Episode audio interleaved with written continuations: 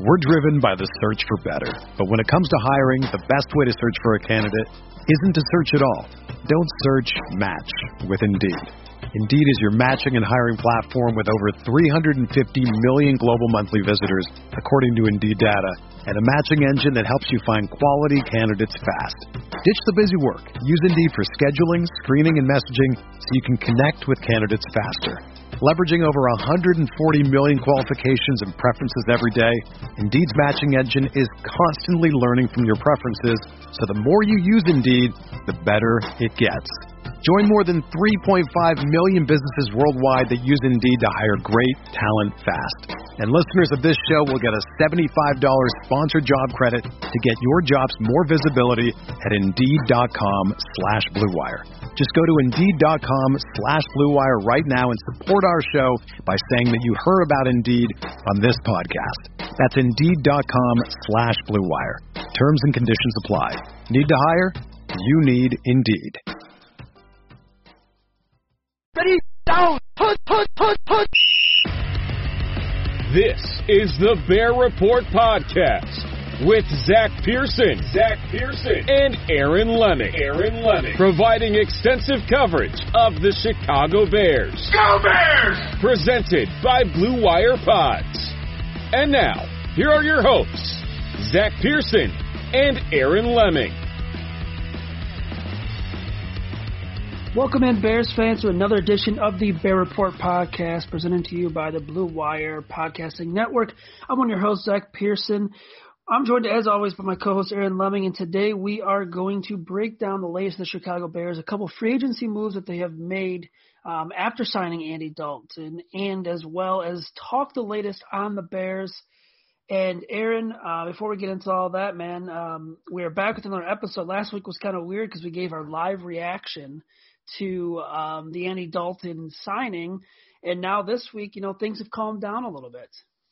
Yes, they have, and I don't know about you, but I'm still feeling the same exact way about Dalton last week that I did this week. I mean, it's just, yeah, too. you know, it, it's one of those situations where they are where they are, and you know, unfortunately, um, we've seen some more fallout um, from just you know where they're at with the cap situation and you know what this team is realistically looking like moving into the draft and moving into the season. And obviously hey don't get me wrong we still got a lot of off season to go um but i mean the big moves are over with. I mean you know just to kind of recap some of the stuff you know we recorded the stuff on Andy Dalton at that point. Trent Williams is still on the table. Obviously Trent Williams didn't end up happening. And then, you know, the other big potential move was Kenny Golladay, and Kenny Golladay ended up getting a big deal uh, with the New York Giants. Which, hey, I don't blame the Bears for not doing a deal like that because, frankly, you know, a one-year, eleven or twelve million dollar deal, you know, prove a deal. You match him with Al Robinson for a year. You either tag one or sign one. Uh, next off season, you let the other one walk. You get a comp pick. Okay, cool, you know. But obviously, with Kenny Golladay getting a four-year, seventy-two million dollar deal and what like forty million dollars guaranteed, coming off a year where he hardly played, it just doesn't make a ton of sense because realistically, you know, Allen Robinson is going to be somewhere in that eighteen to twenty million dollar price range. You can't have two of those guys, and if you're asking me to choose between the two, obviously it's going to be Allen Robinson. So. You know, we're just kind of at that point where we're seeing a lot of I guess you could say value signings. I don't know if I'd really call any of these value signings that the Bears have made. I would say more more the point depth signing, which is fine. I mean that that just is what it is right now. But again, what we're seeing with the Bears right now is the fact that they do not have a lot of money to work with. They don't have a lot of resources in general, which is something we've been talking about for months now. And now we're just going to kind of have to see how it all plays out because, you know, even just keep in mind, obviously, we'll, you know, we'll get to some of the moves, including some of the you know the, another cut that they made, but even with their current situation right now, the Bears are still going to have to move money around. I mean, the the, the reality of it is is they've got I think Pat O'Donnell, um, Patrick Scales, and then I want to say even with and obviously we're going to have to see with some of these other signings you know that happen or whatever, but even with the moves that they've made. I mean, they're hovering just right above that cap point right now, right? And that's not even counting Trufant, you know. So it's like they're the Bears are in a situation right now where they're going to have to make at least one more move, uh, clearing I would say anywhere from like ten to fifteen million dollars in cap space just to be able to sign the draft class because their draft class is probably going to count, you know, at least right now with their picks is going to count for right around three million against the cap. It'll probably be about you know five or six million in actual you know cap money or money, however you want to call it. But in terms of actually counting against the cap, it's going to be more about three million. But then you got in season stuff to worry about. You still got the uh, you know the other two players. You know the, it's the rule of 51 right now. Obviously, once the season starts and it's you know counting all 53 guys plus the practice squad, which is going to be another two million dollars. So I mean, you're talking. You know, and just with all that, you're talking at least seven or eight million, and that's not even counting any minor moves that they want to make right now. So, again, they're in a situation where I know a lot of people are like, well, they could still get Russell Wilson. If they get Russell Wilson, they're going to damage themselves even even more in terms of future cap space and, and kicking the can down the road and digging into future years. I mean, they're already right now with the way everything is, even with Andy Dalton having a five and a half million dollar cap hit and kind of kicking some of those, you know, into two void years, the Bears are still in a situation where they're going to have to clear some money just to survive for the rest of the off season, and that's not counting any, you know, crazy moves that they would make. I don't know if there's any crazy moves that would happen, but again, this is the reality of the situation for the Bears right now, where again, I mean, all these all these signings that are happening, cool, whatever. They're all depth moves. Maybe they'll get you know a piece or two that can kind of help them a little bit more this year on offense. Who knows?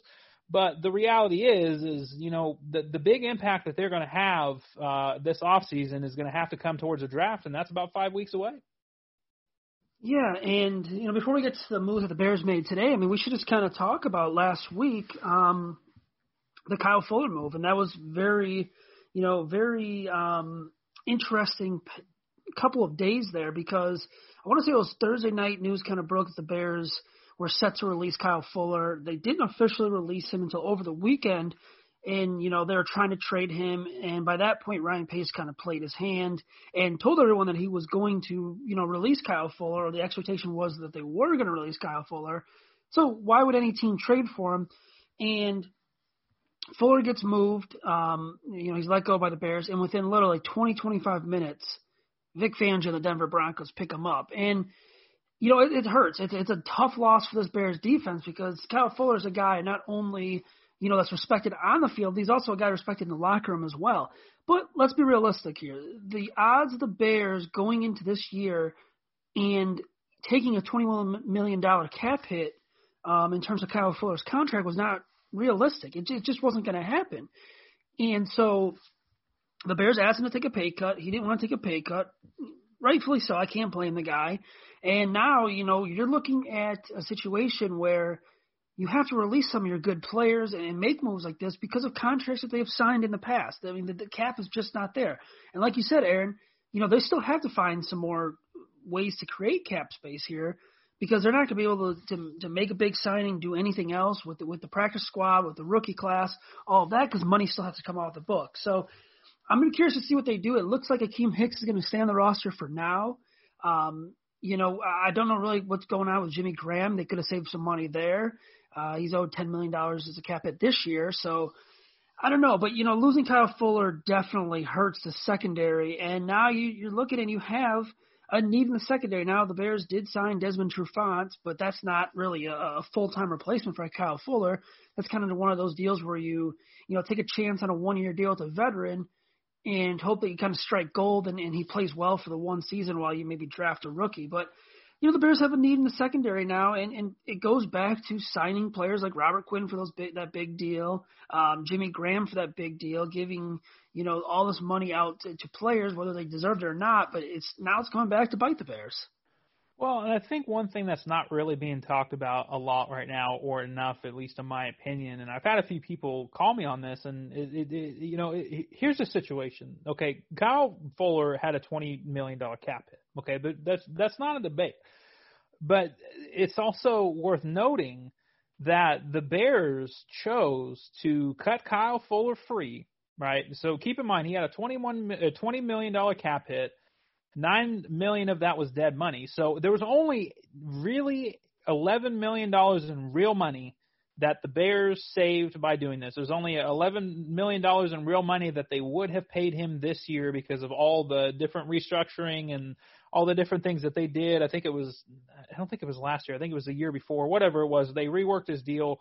They kicked basically a bunch of uh, deferred bonuses or no, not deferred, uh, prorated bonuses and stuff. So it makes the cap hit look bigger than what he was actually getting paid. So, you know, but, but the thing about this is, is, you know, over the weekend, um, Brad Biggs of the Chicago Tribune, who has been killing the Bears offseason. I mean, there's just no other way around it. I said something on Twitter about it. I mean, the dude has been on top of literally everything. And he came out and basically said the Bears were likely to cut Kyle Fuller and they were also allowing Akiem Hicks to shop for a trade. And really what the Bears did here is they chose Akiem Hicks over Kyle Fuller. And I don't agree with it. And you know, obviously, people are going to have their you know their opinions one way or another. But again, what's not being talked about here is the fact that Kyle Fuller only had 11 million dollars in actual money that they could have saved and or kept. Obviously, they saved it because they cut him.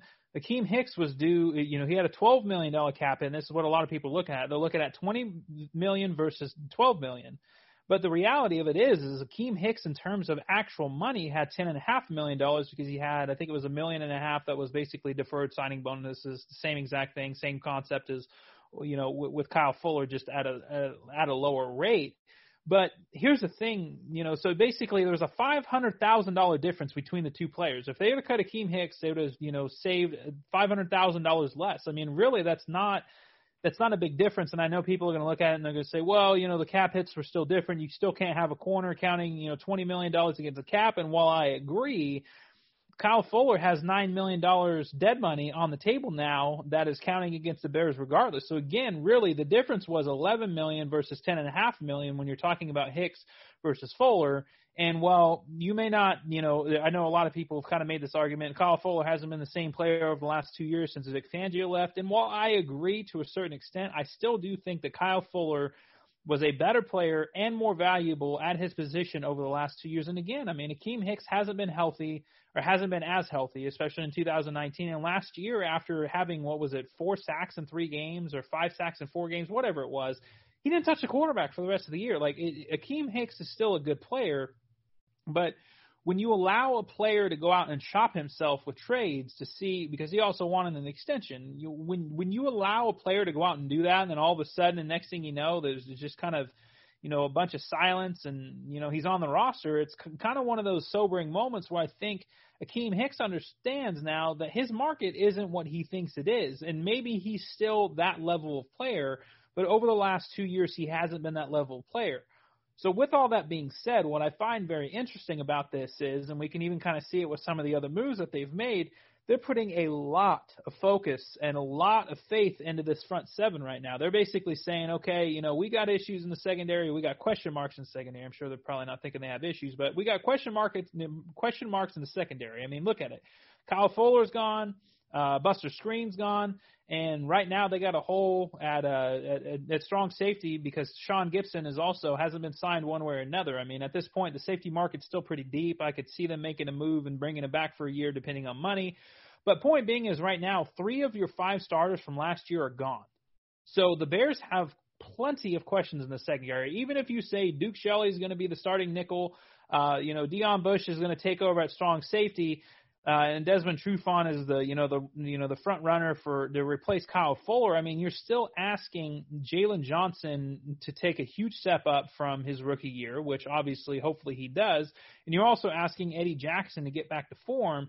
But again, you're putting a lot of focus on the front seven because again, you're basically saying for that five hundred thousand dollar difference, Akiem Hicks was more valuable and worth more than Kyle Fuller. And keep in mind, both of these guys are going to be free agents next year. Um, so it, it was one of those situations where, again, it, it was simple as saying $500,000 difference. They rather have Akiem Hicks than Kyle Fuller. And again, I don't know that I agree with that because.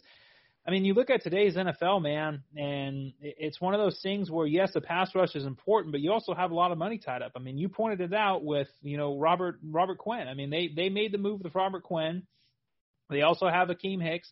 They also have uh, Eddie Goldman, and of course they have Khalil Mack. I mean, you got a lot, and I mean a lot of money tied up on that front seven. I mean, there's a reason going into this offseason they had well over a hundred million dollars in cap space out of the basically the 190 million after the rollover uh, in terms of accounting. I mean, they had well over 50%, closer to 60 uh, of their cap space tied up into their defense, and a lot of that was tied up into you know w- within the front seven. So it's just a very interesting strategy because again, when you're looking at the Bears and you're looking at what they can do in free agency, yeah, could they go out and sign somebody and you know kind of help that out a little bit? Sure, they could. I don't think they're going to do that, but again, now you're adding more needs to the draft pile.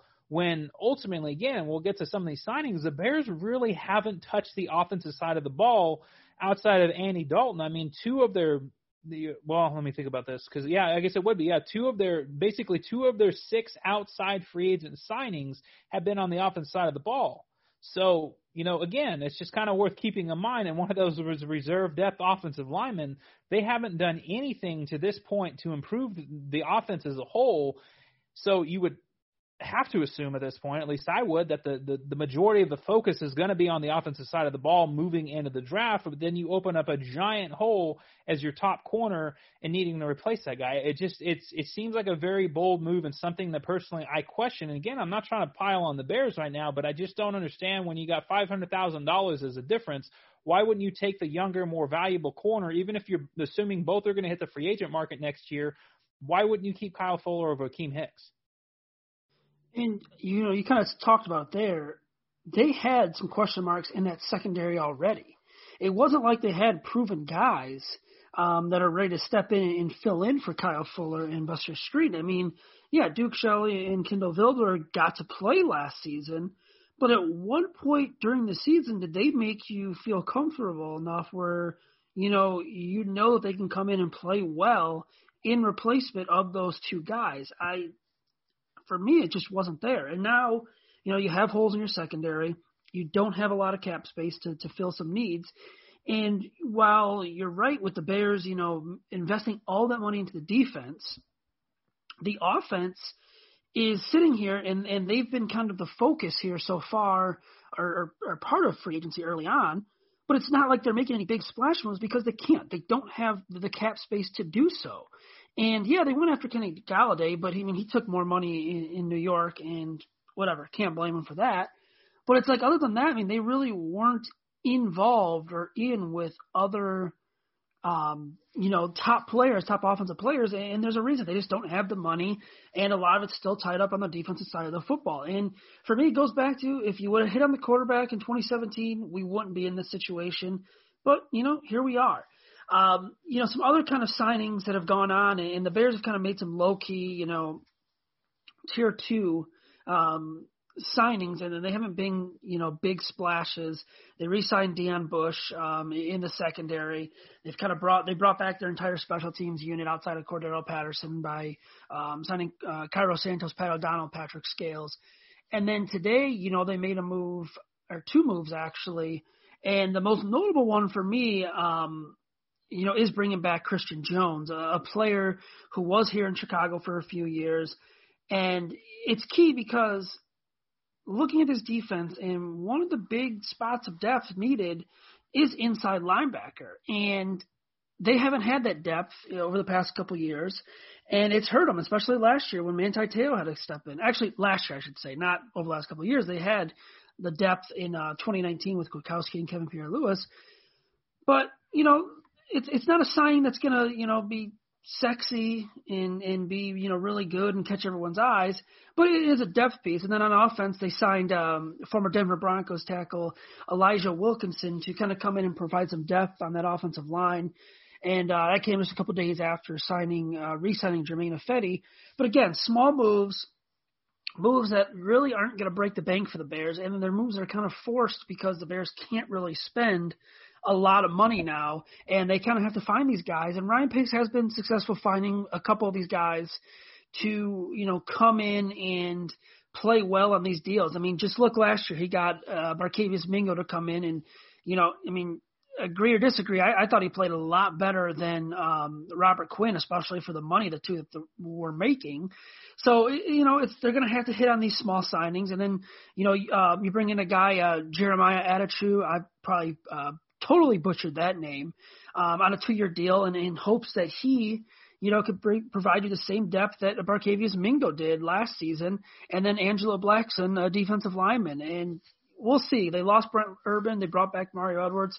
We'll see. These these just signings are not like I said. They're not very sexy on paper, but they're what the Bears have to do right now in order to survive through this off season. Well, and I think we're kind of sensing a trend here, and I I guess it's also worth noting as we're recording this, Brad Biggs just put out something that the Bears are close to signing DeAndre Houston or re-signing DeAndre Houston Carson as well. So I mean that's another depth of move at safety. But again, I mean, and, and I tweeted this out, and Deon Bush liked it probably as you know something he put on his bulletin board. But you know, it's it, this is going to be another you know few months of us pretending that Deon Bush is going to start at safety until they sign somebody else. I mean, it's just this is that time of year. They've done the same thing the last few years, so whatever. But yeah, you know, so the the the trend that I have sensed so far from the Bears is okay, cool. They don't have a lot of money to spend. I am honestly, to be completely fair to Ryan Pace, for the most part, I think he's done a pretty good job in terms of managing what they're trying to do this year without hurting themselves even more than they had to in future years because I mean there's been multiple reports that have basically come out and said, you know, anybody hoping for a cap jump from, you know, 182 and a half to 200 million or more um, going into 2022 is not going to happen. These are going to be gradual jumps even though they signed the TV deal. The TV deal was included within their negotiations for how they were going to, you know, how they were going to handle the cap. They basically had two situations and this is coming from JC Tretter, the the NFLPA's you know top rep or whatever I, I don't know president I don't know how that works but uh, he basically said there was two options on the table. The owner's options was that the cap would stay the same theoretically, but every single player would take a 30% pay cut for this year. The the NFLPA, the players side of things said, okay, well, instead of doing that, how about we lower the cap and then gradually bump it up with his TV deal. If the TV deal wasn't there, the cap would be a lot lower. A lot of teams would be in a lot of trouble. But because of the TV deal and the timing of all this, they're actually going to stand to make a lot more money. But again, it's going to be a gradual rise. So with that in mind, I think what Ryan Pace has done so far in terms of not forcing things, and granted, some of it's been taken out of his hands. You know, Trent Williams, Kenny Golladay, those are just two names that come to mind where – Ryan Pace was willing to really kind of cripple themselves in the future and have you know super low cap hits this year or whatever he was going to do, um, you know, just to put him put his team in a better position to win this year. But luckily, those really didn't pan out, and here we are. But again, I, I think the trend that we're seeing right now with the Bears, which isn't which isn't a bad trend at all, because this is something the Bears really struggled with last year, is they're they're reinforcing depth at positions they had issues with last year. You pointed out Christian Jones.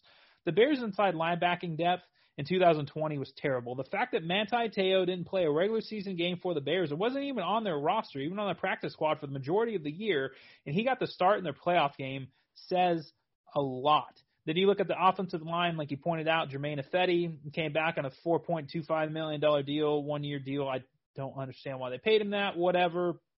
Good depth, maybe you know maybe he's a starter at right tackle depending on how things fall in the draft for him. Then they bring in Wilkinson again, another like swing tackle uh, he can also play depth. Uh, play depth. He can also play guard. So some, some pretty solid depth there. But you start looking around, and even some of these other moves that they made. I mean, they re-signed. You know, they're, they're keeping. The supposedly, they're going to keep Akiem Hicks. But then they re-sign Mario Edwards, and then all of a sudden, you know, you look at it and you say, okay, they go out and they get, you know, Angelo Blackson as well. So there's solid depth there, you know, with the DeAndre Houston Carson and Deon Bush. They're keeping solid depth at safety. So what we're seeing right now is we're seeing depth moves. And, you know, the same thing with Attaochu. I mean, you look at it last year, and I agree with you. I, I do think that Barkevious Mingo played well. I was actually surprised that the Bears didn't re-sign him. But I think what we saw – is we saw somebody where I think Mingo obviously had better special teams value. I also think as far as an an all around, uh, you know, off the outside linebacker, I wouldn't even call him a pass rusher. As an outside linebacker, I think all around, I think he brought a little bit more um, to the table than what Attaochu is going to bring. But Attaochu is also a hell of a lot better of a pass rusher. I mean, he had five sacks and kind of a reserve role last year. He's not going to be somebody that's going to go out there and you know just you know you know pop the eyeballs out of your head, and he's going to be this great signing. But I do think he brings you more pass rushing upside. And again, that's kind of where you're looking at it, and you're saying, okay, they're putting a lot of value into the front seven. So again, you know, I have no issues with. uh you know, I have no issues with them going out and making depth moves. Because again, when you're looking at this roster right now, you know, it, it, the pretty good chance it's going to be a 17 game season for one. I think that's also something to kind of keep in mind. You need better depth. I'm kind of curious if they're going to expand rosters at all with that extra game or not. I guess we'll have to see. I haven't really seen anything about that, but point being here is the Bears had really questionable depth in a lot of areas last year. And I mean, as we saw, I mean, you look at the offensive line. I mean, that's a prime example. The fact that Rashad Coward was one even on the roster, but the fact that he was starting at all at guard was very troublesome. So you know how they go out and fix that? They say, okay, we have Alex Bars, you know, Sam Mustipher probably slotted in to start at center. We'll see what happens there but you've got a little bit of depth on the interior. So they say, okay, we're going to bring back Germain Ifedi because worst case scenario, he can start at right tackle for us, or he and Alex Bars can have a competition. We feel okay about that. We saved enough money with Bobby Massie where it's worth it. But then they don't stop there. They go out and they sign a guy like Elijah Wilkinson, who again, not a great player, probably not somebody that you want starting 16 games for you, but he also has experience starting at both tackle and guard. So you're you're looking at some of these areas where they they had issues with depth and now all of a sudden you're bringing in reinforcements and I think that's smart because again, let, let's just be honest here. The Bears roster is not going to be as good as it was last year, which is kind of unfortunate because they were 8 and 8 last year. They squeaked into the playoffs. But again, I mean, this is just a situation that we're in right now where, you know, and I, I made this comparison last week with Minnesota where Minnesota saw the writing on the walls last year. They saw that they had an older defense. They saw that they were in cap issues. They saw that realistically the best option for them at that time was to sell off some of what they had with, with Stefon Diggs, cut bait with some of their veterans, and basically retool. They still, you know, had a, a somewhat decent year. I mean, they're still in the playoff mix until the very end of the season. But now, if you look at their roster and you look at what they have to work with and some of the moves that they've made, granted they're still not great with the cap, but they're in a better position where if you know if if the season started today, again, off season's still young, but if the season started today, I think Minnesota's a better team than the Bears, and that's kind of the thing. Like sometimes you have to pick a direction in which you're going in, and the Bears are up against cap, Minnesota's up against the cap last year, and you're kind of in that middling point, and the Bears are clearly saying, we're still trying to go for it. We're trying to save jobs. I don't think Minnesota was in that same position, but this is where the Bears are at. They're not going to be able to go out and sign these crazy, you know, these crazy names and you know have this huge off season like a team like the, you know, like the Patriots or the Giants or whatever. What, whatever the team is that spend a ton of money this year, they're not going to be that team.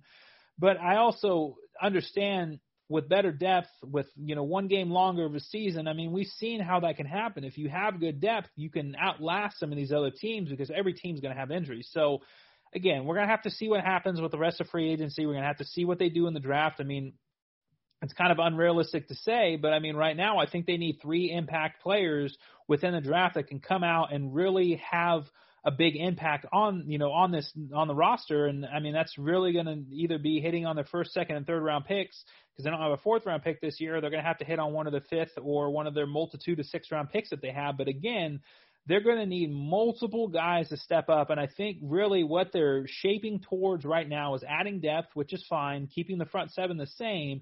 And then looking at the offensive side of the ball, I think the majority of their quote unquote big ads are going to come in the way of the draft because realistically, they're running out of options almost anywhere you look in terms of uh, free agency right now.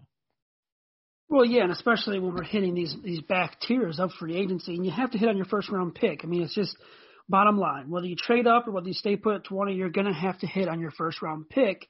And it's been something that Ryan Pace has struggled with um, in the first round picks that he's had. But I, I mean, I agree with you. I I don't expect them to go out and sign anyone big. There's really not no one big left on the market. It wasn't realistic for them to do anyway. Um, signing Golladay would have been a nice surprise, but with the cap space and what was going on with the NFL in terms of money, um, it just wasn't feasible for them, and it, and it just wasn't there for them. Um, let's get into our interview here, Aaron. We uh, brought on RJ Ochoa of Blogging the Boys. He is a Dallas Cowboys blogger for SB Nation. Um, covers the Cowboys and covers the NFL, and he's going to give us some insight here on Andy Dalton, who played one season in Dallas um, right after Dak Prescott got hurt. He came in for a few games and he's going to kind of give us some insight on you know why Dallas's rookie receivers, you know, CeeDee Lamb played better, and why Dalton kind of struggled, even though he had a lot of um, weapons on that offense. I will also talk to him a little bit about Brent Urban. We'll be right back to wrap up our show after this. We're driven by the search for better, but when it comes to hiring, the best way to search for a candidate isn't to search at all. Don't search. Match with Indeed. Indeed is your matching and hiring platform with over 350 million global monthly visitors, according to Indeed data, and a matching engine that helps you find quality candidates fast. Ditch the busy work. Use Indeed for scheduling, screening, and messaging so you can connect with candidates faster. Leveraging over 140 million qualifications and preferences every day, Indeed's matching engine is constantly learning from your preferences, so the more you use Indeed, the better it gets. Join more than 3.5 million businesses worldwide that use Indeed to hire great talent fast. And listeners of this show will get a $75 sponsored job credit to get your jobs more visibility at Indeed.com slash BlueWire. Just go to Indeed.com slash BlueWire right now and support our show by saying that you heard about Indeed on this podcast. That's Indeed.com slash BlueWire. Terms and conditions apply. Need to hire? You need Indeed. And now joining us here on the Bear Report podcast is the manager and editor in chief of Blogging the Boys. He also does a podcast called The Ocho and the SB Nation NFL show. It's RJ Ochoa, and he does a great job covering the Dallas Cowboys. He's here to give us some insights on Andy Dalton. RJ, how you doing, man? I'm doing well, Zach. Appreciate you having me. Uh, excited to talk um, about Andy Dalton. Uh, I was telling you right before we started recording about my dog. Um, his name is Bear, so I've always just kind of had a soft spot for the Bears. So this is a, a nice blending of my worlds in that sense. Oh, that's awesome. That is cool. What kind of dog is it? He's a, he's a tiny little dog. He's a Cavachon, but um, it's that's just you know that's the name that kind of fit. He kind of looks like a little like a little teddy bear almost. um, so um, that's that's kind of his two team, so to speak. And so um, I'm hopeful that Andy gives him a little bit more pride. Yeah, I mean, let's just kind of get right into it with Andy. I, I know he was only in Dallas for one year after being in Cincinnati for what feels like forever. Um, he played at TCU. What kind of was, you know, the big thing for Dalton last year? I mean, what did you see in your eyes? Any big takeaways right away? You know, um, the, the Cowboys had really not paid a lot of attention to the backup quarterback position, uh, specifically under Jason Garrett. Um, you know, prior to Andy, uh, their backup to Dak at least had been Cooper Rush for most of, of Dak's career to that point. Uh, an undrafted free agent to, to kind of tell you how, you know, how seriously they took the position. Before that, it was Kellen Moore, uh, who's now the Cowboys offensive coordinator. Obviously, Dak and Kellen backed up Tony Romo, and, and I don't know how well every, you know, Bears fan remembers the, the 2015 Cowboys season when Romo got hurt. Um, they had Brandon Weeden, um, they had traded for Matt Cassel, and so they they really, you know, Andy kind of, you know, really I think showed the the interest that Mike McCarthy placed in the position. Obviously, somebody who's uh, more accustomed to having a, a stable of quarterbacks to work with, and so um, I'd say that you know in the nine games he started, um, he was impressive in that he he was better than most backup quarterbacks that Cowboys fans had seen. I, I certainly think that there's um, there's meat to that bone. I think it's it's possible that he could be a, a viable starter, but um, you know, I don't know how how easy that is to replicate. I, th- I think a lot of people believe that the Cowboys have a lot of great offensive weapons, and I think Andy certainly benefited from that. Um, but I, I'll I'll tell you, you know, the the point of contention that people had, you know, most with Andy Dalton, and I don't know how big of a story this was nationally. Um, the the first game that Andy started was a Monday Night Football game against the Arizona Cardinals, and the Cowboys got destroyed. Uh, but six days later, they went to Washington and just got beat up by that defensive front. And Andy tried to run for a first down, and Jon Bostic, the Washington linebacker, laid him out, and it was a really awful cheap shot that gave Andy a concussion that he would actually miss time with. And at the time, not a single Cowboys offensive lineman went to, you know, kind of confront Jon Bostic the way you would imagine that, that would happen, you know, in the game of football, protecting your teammates and stuff. And so a lot of Cowboys players, not Andy Dalton, took criticism for that. But um, they did kind of rally around him, and, and I, you know, he kept them competitive. And so um, I, I think he did everything that you could kind of expect out of a backup quarterback last season. Yeah, and you know, obviously going into last year, the Cowboys, you know, you really didn't want Andy Dalton to play because you wanted Dak Prescott to to stay healthy and be your guy. And when Prescott was in, I mean, he was lighting it up, um, MVP candidate early on. So when you look at Dalton and you look, he was four and five um, last season, threw for two. Uh, 2,170 yards, 14 touchdowns, eight interceptions, and you mentioned all the talent that Dallas has on that roster. Some will say, you know, maybe the numbers should have been higher for him or the production should have been there. 14 and 8 is not terrible at all. Uh, 64.9% completion percentage. That's not, you know, I've seen a lot worse in the NFL. What kind of was it with Dalton? Did you, was it he just never could get in that rhythm? Did um, anything with like maybe teammates, like you said, that, that story with Jon Bostic? Or was it just, I mean, the struggles of the Cowboys in general? Yeah, I think it was, um, you know, not to cop out. I think it was a combination of everything.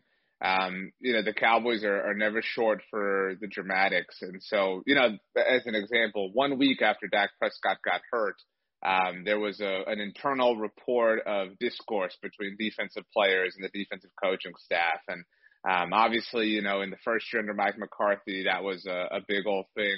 And and I think you know, not not to make everything about Dak Prescott, but I think that it was at least in my mind, a bit different than when you're average. It, it's it, it was different than like when Jimmy Garoppolo got hurt for the season. I think it was when he tore his ACL in 2018. Um, it's just different, right? Like it, it's a different thing in that he was in his contract year, right? And and like from the moment the Cowboys even signed Andy, um, there was all this, you know, Twitter debate of, well, you know, I'd rather let Dak walk, and I'll, you know, this offense is so great, you know, Andy can play with it, whatever. Um, and so it just really kind of divided a lot of opinions in that sense. And so I don't want to say that Andy went into a situation where it was impossible to succeed. Um, but but that defense is really bad, and it certainly was really bad this past season. The running game was not there the way it has been, and some of that is is just that you know Dak Prescott opens the Cowboys offense up so much. Um, but but overall, I think you know I, and I, we made this point a lot um, as the season kind of went on. That that first game again that Andy started was a Monday Night Football game against an Arizona Cardinals team that wound up. I know they didn't make the playoffs, but was was legitimate, right? And, and certainly had some potential throughout the year.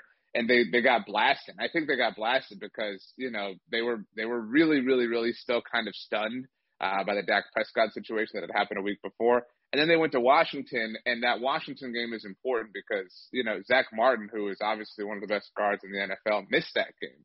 And the Cowboys at that point were already down Tyron Smith and La'el Collins. So they were down 60% of their offensive line against one of the best defensive fronts in the NFL. So at some point or another, you know, it, it was going to break for Andy Dalton. So he missed the following week against the Philadelphia Eagles. That was the Sunday night football game that Ben DiNucci started. And then he missed the next game against the Pittsburgh Steelers that Garrett Gilbert started. Uh, the Cowboys then had their bye. Andy, I should mention, also was placed on the COVID list besides having a concussion. He returned for their next game on the road against Minnesota, um, which was the Sunday before Thanksgiving, and played really well. And at the time, you know, we said this was really kind of his first opportunity you know, where where everything wasn't in in pandemonium. And I thought that when he had those opportunities, he really settled in. Um, and, and the Cowboys would go on to lose on Thanksgiving a few days later.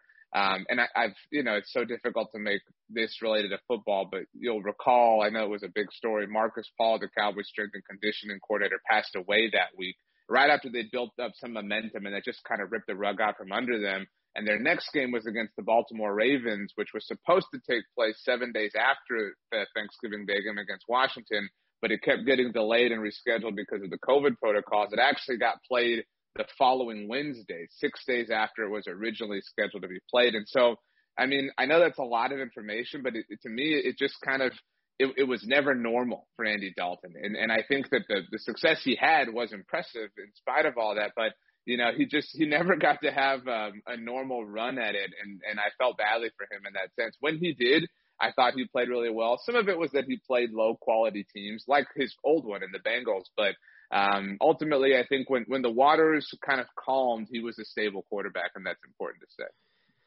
And you know, I, I've watched some of the tape on Andy Dalton in Dallas. Um, you know, not a lot of it, but I, I went back and watched a little bit of it. And one thing I kind of noticed, and I think this will really benefit, um, you know, Bears wide receiver Darnell Mooney, a young rookie last season, is when Andy Dalton was in the game and he seemed to make, I mean, CeeDee Lamb is an incredible talent. He's really damn good. But it almost felt like he kind of made Lamb a little better when he was in the game as well, kind of with that veteran leadership, uh, putting the ball, you know, in spots where Lamb could get to. Not to say that Dak Prescott did it, but I think kind of Lamb maybe you know, gravitated a little more to the veteran leadership there from Dalton. Uh, did you see anything with him, you know, in that leadership and maybe working with CeeDee Lamb that stuck out with stuck out to you? You know, I'll say that I think um, I think that Andy uh, let CeeDee's greatness, you know, kind of run its course. I think that sometimes you see quarterbacks um, who, who are maybe not afraid or hesitant, but just less likely to to trust rookie wide receivers in this case with the big time moments. And that was never the case with Andy. And so I think he really allowed CD some moments to shine. Um, I mentioned that Minnesota game, um, that that first game that Andy came back. And I mean, he really trusted CeeDee. I mean, I don't want to say he threw these, you know, those classic kind of 50-50 balls, but but I mean, he treated CeeDee Lamb like a veteran wide receiver, and I think that that, that really enabled him to have more success than than the way somebody else might have treated him. You know, not necessarily having kid gloves or anything. Um, and and overall, um, I know that this this point kind of gets boring or whatever, but I mean, Andy really was a, a stable member of the community and a really you know influential figure in that sense, and um, you know, we talked to a lot of people at, at when the Cowboys signed him, and then you know when he was obviously going to be starting for them that that cover the Cincinnati Bengals, our friends at Cincy Jungle that cover them for SB Nation, and and he really is this exemplary person who who really does just want to to do good for people. Um, who stands on his on his own, you know, pillars of faith and, and things that he's built for himself and, and lives his life by with his wife and his children. And so, I mean, in, in terms of who he is as a person, I, I, it's a hard, it'd be very difficult to find somebody who's higher quality than Andy Dalton. What did, you know, what are the Bears going to get in Andy Dalton in your eyes? I mean, what, what, is it a good fit from your kind of perspective or what do you, what do you expect him to, um, kind of give the Bears in terms of coming in as, as a quarterback where it almost kind of felt like he was their backup plan when they were going after Russell Wilson. Um, I still think they're going to draft a rookie quarterback at some point. But what what do you think Andy Dalton's going to bring to this Bears team? Yeah, I mean, um, I I do find the move curious. It does feel um, like like the, in my own estimation is that the Bears were were kind of left, you know, trying to find some some sort of way to figure this out. Um, it does feel Mike Glennonish also in that, you know, I, I know I'm sure that the line about yeah, saying he was told he was a starter caused a lot of panic. Yeah. Um, but, but, but it does feel like that, like the, the Mitchell Trubisky could arrive and, and kind of shock him the way it did Mike Glennon, uh, four years ago. And so I, I mean, I, I think he's maybe the 30 to 32nd best quarterback on earth, right? Like I, I think he's capable of being a starting quarterback. Um, I, I do find that I, I find it interesting that anybody would, would kind of put all their eggs in the Andy Dalton basket at this point. Um, but I mean, I guess my, my kind of, you know, calm down, you know, sense of that would be, I don't know what the Bears were supposed to do. Um, and I, I realize that the mistake, you know, on their behalf was made in not pursuing Andy Dalton last year and, and trading for Nick Foles. And I know that that adds to the frustration of it all, but I mean, um, it, it, it did feel like, you know, there weren't a lot of options. I feel like, you know, we've been hearing so much about like this off season is going to feature quarterback movement like never before. And that really didn't happen. Like I know that Jared Goff and Carson Wentz got traded and everything, but like those were kind of predictable. And, you know, like Jimmy Garoppolo even, not that like, you know, I'm sure you don't want him to be the Bears starting quarterback, but like he didn't even move, you know, like none of these things really happened. And so, um, I, I don't want to say I think the Bears are the ultimate bridesmaid, but I think that Andy Andy raises their floor just in. I mean, I know this is probably a sensitive subject that that quarterback situation has been so bad for a long time. Um, so I do think that they're improved, like in a literal sense. Um, but but I certainly think that they need they need help, and I I don't know that Andy Dalton can be a reliable option for the long term, which I think is evidenced by his one year deal. I, I, I can tell you, I guess maybe this is the best way to, to kind of tie a bow on this. A lot of Cowboys fans are very excited that he could yield them a compensatory pick, uh, which I'm sure doesn't make you feel any better. Yeah, no, uh, Bears fans are are not used to uh, getting those comp picks at all. I think last season was the first one they got in like seven or eight years, and uh, they got one for Roy Robertson Harris, and then they gave it away pretty much for Andy Dalton. But I mean, we're also used to when you said 30th and 32nd best quarterback that's just been pretty much the story of uh, Bears quarterbacks in history. Uh, a couple quick ones before um, I let you go. A little bit on the draft here, and I think the Bears are an interesting team that that could move up. And I look inside that top ten, and there's a lot of teams that need a quarterback. I think four are going to go within that top six, probably top five, and then you got Mac Jones kind of sitting there um, as well. When I look, and there's a couple teams that I think might trade out. Would Dallas trade out uh, of the top ten right there. Um, I, I know they've been linked to Patrick Surtain out of um, Alabama, or do you think they're going to stay put because they need that much help on defense? Man, I tell you, every Cowboys fan would love it if they traded back, and I, I think I'm I'm with you. I think there's I would love to see four or five quarterbacks go. Obviously, picks one through nine, um, and I think the Bears are an ideal team, obviously, to trade up. And so, you know, especially you know, given the fact that um, you know they're in the situation they're in, it would be ironic if if the Bears, obviously, having Andy Dalton now, would continue to trade up with the Cowboys, but I think some of that does depend on on who's available. Um, you know, whether Rashawn Slater and Penei Sewell fall. I think the the news about Caleb Farley this week needing the surgery that he that he had on Tuesday is certainly interesting, and that if if, if the Cowboys in this instance feel that you know he's still a fine player to have, you know, moving back, and, and they can still land him and pick up extra capital. I mean, the Cowboys are now in this situation where they have Dak Prescott's contract, so they they have to really find as much cheap labor as they can by way of the NFL draft, and so I mean, it, I do think it would be difficult of them to pass on Patrick Surtain just because their secondary has been so bad, and, and that's a point that a lot of people want to see them fix. Also, I mean, I think everybody feels this way to some degree, but if Kyle Pitts managed to fall, I know that some people think that that would be crazy of the Cowboys to take him and, and add to their offense, but I think that that would be a very difficult thing to say no to. Um, but ultimately, it does seem like I think it's very logical that that nine offensive players could go before the Cowboys pick at 10 overall, which would give them a lot of room to stand if they do want to trade back. I mean, you know, whether they don't walk away with a cornerback, maybe it's Jaycee Horn, you know, to that point, maybe, maybe Micah Parsons still falls. It's hard to envision that, but, um, but I certainly think the Cowboys would trade back, and I, I would love to see that just because they, they have 10 picks. They, you know, you mentioned the Bears don't like compensatory picks. The Cowboys love them. They got four of them. In fact, they got one for Robert Quinn, uh, who joined the Chicago Bears last year, as you know. So, if the Cowboys could get even more draft capital to move up in later rounds or future drafts or whatever the case may be, that would be awesome.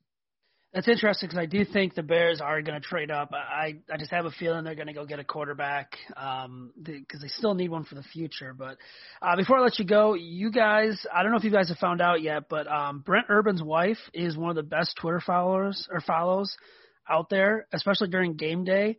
Um, she just does like crazy, like she'll like smash beers over her head and like cheer on her husband. So you guys get to enjoy that now in Dallas. Yeah, um, we've seen so far. She uh, she's active, and wow, we had a, we had a great time. Just getting a kick out of that she was the one who broke the news yep. uh, about his signing, and so um, we're he's probably I think if you asked um, every you know if you asked every Cowboys fan, I think a lot of them would say that he's their favorite free agent signing, just because um, their run defense has been so bad, and, and that seems to be his strength. That the Cowboys did sign Keanu Neal, who's who's kind of a sexier name, and so some people you know gravitate to that. But uh, but she does seem really special. We're excited. It's really helpful that um, he can work out a lot better than the last uh, Bears defensive tackle the Cowboys signed, which I think was Henry Melton. Uh, oh, that yeah. didn't work out all too well. Yeah, that was uh, yeah. that was a lost cause, needless to say. Yeah, I mean, Urban got to learn from Akiem Hicks for a couple years, so that that always helps. Um, RJ, where can everyone follow you on Twitter and uh, read your work? Uh, bloggingtheboys.com. We uh, we try to get a, a bunch of stuff out every day. We've got a podcast and a YouTube channel. You can search for Blogging the Boys, and we appreciate uh, subscriptions and followings over there as well. Obviously, uh, with free agency settling down, we're looking forward to the draft. Very excited to see what the Cowboys are going to do.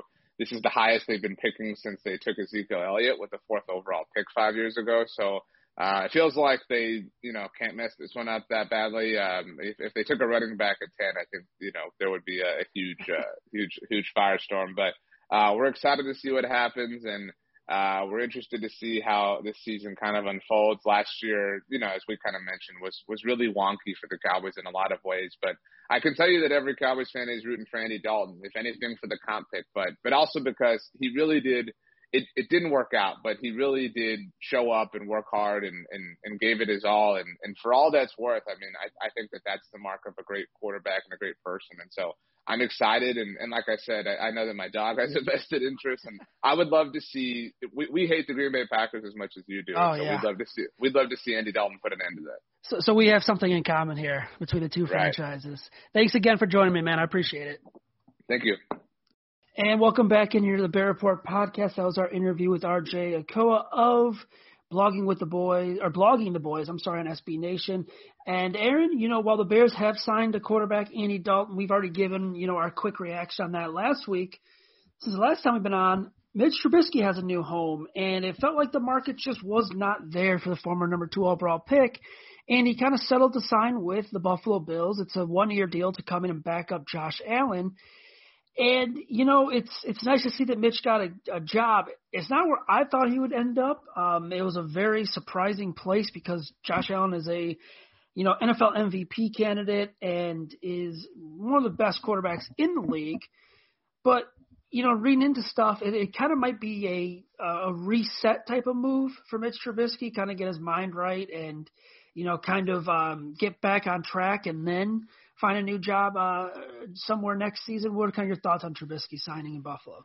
Well, I mean, I, I think he kind of hit the nail on the head there. I mean, it's one of those situations where his market just wasn't what some people thought it would be, and maybe he overplayed it. I don't know. Maybe he was asking for too much because I mean, there were rumors that Washington was interested, and obviously they went Ryan Fitzpatrick.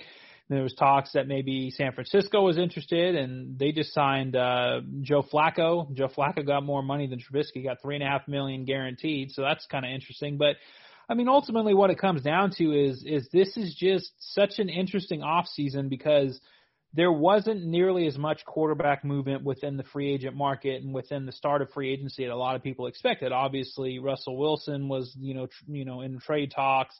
Uh, the same thing with Deshaun Watson, although he's facing what could be potentially a lot of legal recourse over the next few months, depending on how things shake out with him. Um, so, I mean, really, there was all this rumored movement. Even a guy like Marcus Mariota, who was expected to get cut, just reworked his deal today. He's staying in he's staying in uh, Las Vegas, you know, and it's the same thing. Jimmy G was supposedly going to be out on the market. Doesn't look like, at least for the time being, he is.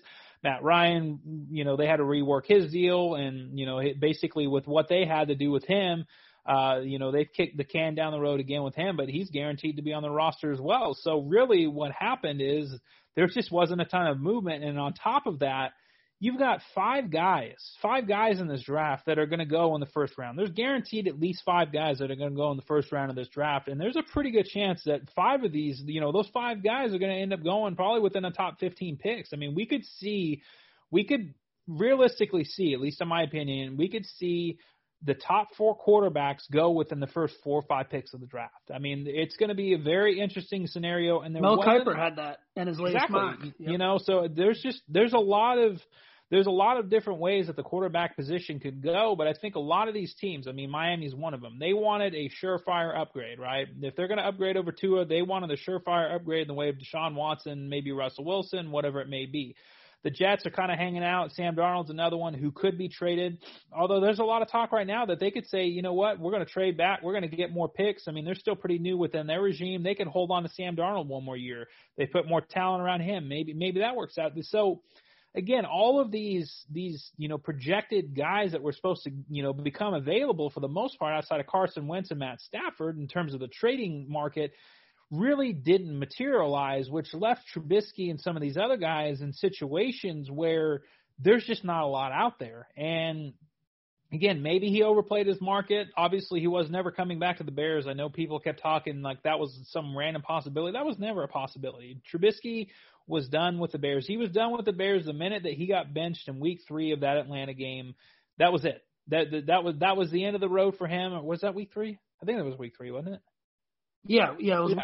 Yeah, okay, yeah. So man, it's it's that that season's already been a blur. But right. either way, point being is he didn't have a lot of options. And, you know, okay, he's going to hit the reset button, and that's fine. And as we've seen, I mean, and, and to be completely fair to Trubisky, as we've seen, one year kind of out of the mix and out of the public eye can do a lot. And the fact is, I mean, he's still a number two overall draft pick. Regardless of how people felt about him, how they felt about the draft class, how they felt about where he went, uh, you know, way too high, whatever it may be, the fact is he's still a number two overall pick, and those guys usually get multiple opportunities. I mean, even look at a guy like Kevin White, who had literally no production with the Bears whatsoever, and continually finds himself on NFL rosters. I mean, he wasn't on one la- uh, the the previous year, but somehow he got you know another shot, and he hung around with San Francisco for a little bit. So, you know, it, it could be a situation where Trubisky sits behind Allen. I mean, the the reality of it is, unless Allen gets hurt, he's probably not going to play until I'd say week 17 or week 18, whatever the week may be. Um, you know, when they when they wrap something up and when they have nothing to play for, maybe he gets to start there.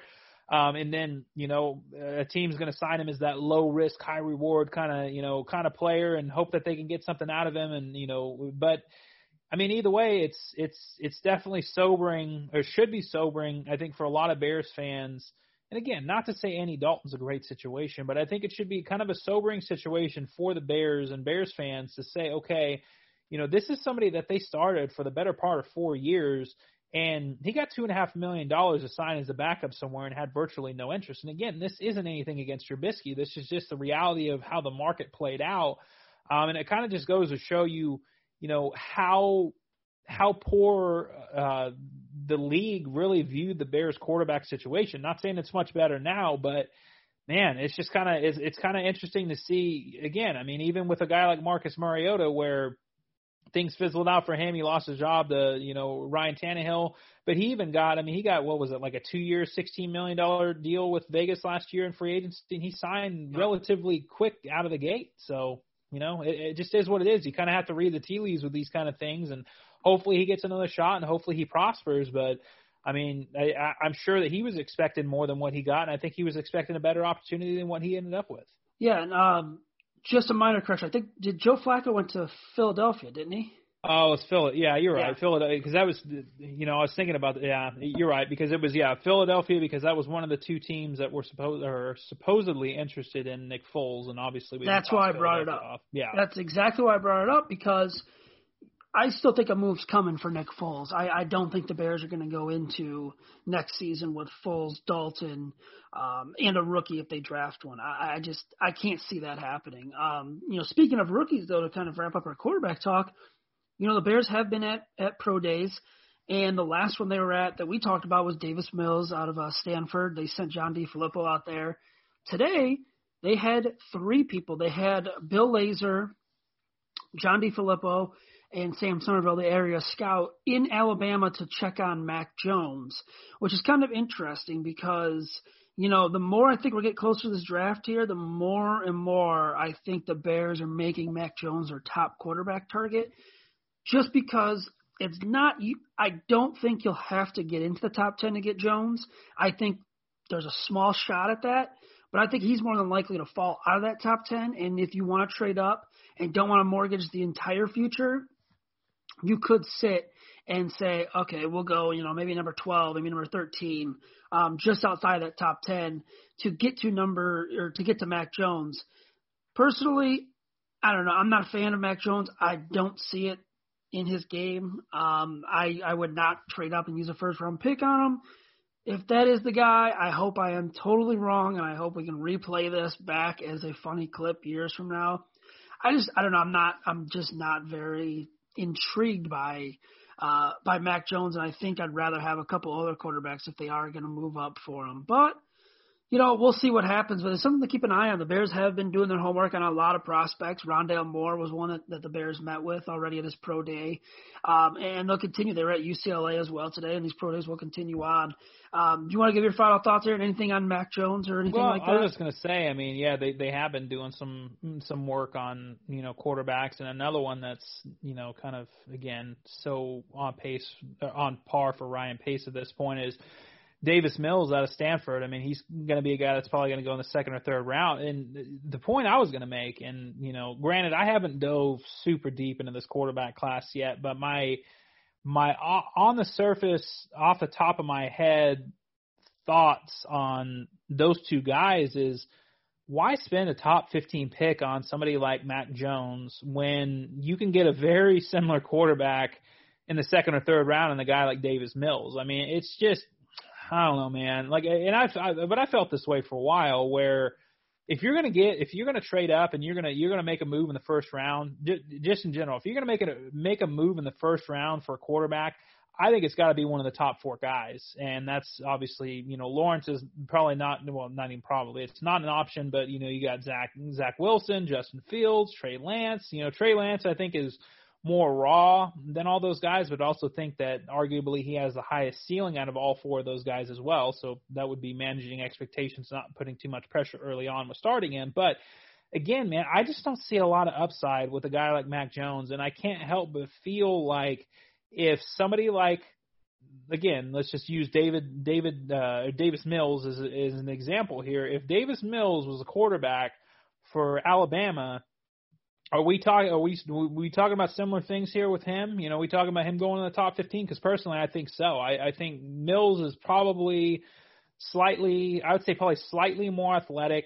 He's a little bit more stiff. He's a little bit more of an upper body thrower. Um, but I also think that he's got a better arm. I, I don't know, man. I just, you know, maybe I'm a little scarred from, you know, Ryan Pace's overall quarterback evaluations and the moves that he's made just outside of Trubisky, just in general. But ah, man, I, I I'm I'm quickly moving into the boat of unless you can get one of those top four guys, don't even bother. Don't even waste your picks because you have, and this is kind of my mindset on it is you have so many other needs right now. Why not build around the quarterback situation? Because there's a lot of talk too. Speaking of Russell Wilson, where even if he's not dealt this year, he could get traded next year, and obviously that's not as attractive to a lot of Bears fans right now because they want to see Russell Wilson on the team now. But let's just say you go out and you you draft a tackle early, you draft another receiver, you can get something done with Al Robinson, and all of a sudden your offense is looking better. Tarik Cohen is more involved, and and everything's looking better offensively. Then you add a guy like that with Russell Wilson uh, next year, and all of a sudden you've got you're cooking with gas versus if you go and you spend a pick on, let's just say Mac Jones, and it's not a massive trade up or whatever, or you spend a guy or pick on a guy like Davis Mills or Kellen Mond or Jamie Newman or Kyle Trask, somebody you know in the second or third round, you're using again, you're using one of those picks on you know a very very high bust rate or a very high rate that it's not going to work versus getting somebody that you can actually use on the offensive or the defensive side of the ball that has more positional value. So that's my biggest concern moving into the draft. I do think they're going to make another move at the quarterback position. I do think one way or another they're not going to move into this season with uh, Andy Dalton as a starter and Nick Foles as their as their backup because there's no upside in that if people are trying to save jobs that just doesn't make any sense. But again, I think they have to they yeah, they just have to be smart with how they do this. And I don't know, man. I again, I don't hate Mac Jones, and I don't think he's terrible by any means, but I also have a lot more questions than I do answers when I when I watch him. And again, man, it's it's one of those things. If you throw a lot of these quarterbacks, and you know the, the the second or third round talk, you throw a lot of these quarterbacks outside of Kyle Trask because he had a pretty good offense at Florida. You throw a lot of these quarterbacks in um, to the the situation that Alabama had and I think you're talking very similarly about a lot of these guys going in the first round that you would Mac Jones. I just don't think there's a lot special about him, and I, I don't think in any other draft class or any you know any other situation, uh, I don't I don't think he's a first round pick. I'm with you, man. I'm almost you know I know it's not a, a popular opinion uh, I'd almost just wait and, and go day two. I mean, I, I know a lot of people don't like Kyle Trask. I don't. I think it's not that big of a risk to take him in round two or round three. Um, I actually think it's probably even more safer if you're not going to go up and get one of those top guys. Cause I'm with you. If you trade up, it's got to be one of those top guys because I do think, you know, those top guys, the Lance, Lawrence, Fields, Wilson, have a lot more higher upside than Mac Jones does. And I just don't want to be disappointed. I just you know, I, I don't want Bears to trade up for the wrong guy again. And you and I are sitting here in what 2025 doing this all over again because it would just drive me absolutely nuts. But we'll see. Um, Aaron, where can everyone read your work at and follow you on Twitter? Yep, you can find me at Aaron Leming NFL, and then you can read my work on the thebearreport.com. Perfect. You can follow the Bear Report on Twitter at just Bear Report. You can follow me on Twitter at, at Zack Z A C K underscore Pearson. We'll be back next week with a brand new episode. We'll start to get into a little draft talk um, and kind of break down the Bears off season as we go. Until then, everyone, please rate, review, subscribe, and on all major podcasting platforms, and please stay safe. Whether you're a world class athlete or a podcaster like me, we all understand the importance of mental and physical well being and proper recovery for top notch performance. That's why I'm excited that Unified Healing is sponsoring this podcast. Unified Healing is a new and super innovative global network of wellness centers powered by Energy Enhancement System, or EE System. If you haven't heard of the EE System, you'll want to listen up. This technology promotes wellness, deep relaxation, purification, and rejuvenation. In hundreds of locations across the globe, access to a center is easy and affordable. Interested in experiencing the EE system technology for yourself? Go to unifiedhealing.com slash bluewire to learn more and find a center near you. That's unifiedhealing.com slash bluewire. No material or testimonials on the Unified Healing website are intended to be viewed as medical advice or a substitute for professional medical advice, diagnosis, or treatment. Always seek the advice of your physician or other qualified healthcare provider with any questions you may have regarding a medical condition or treatment and before undertaking a new healthcare regimen, including EE system.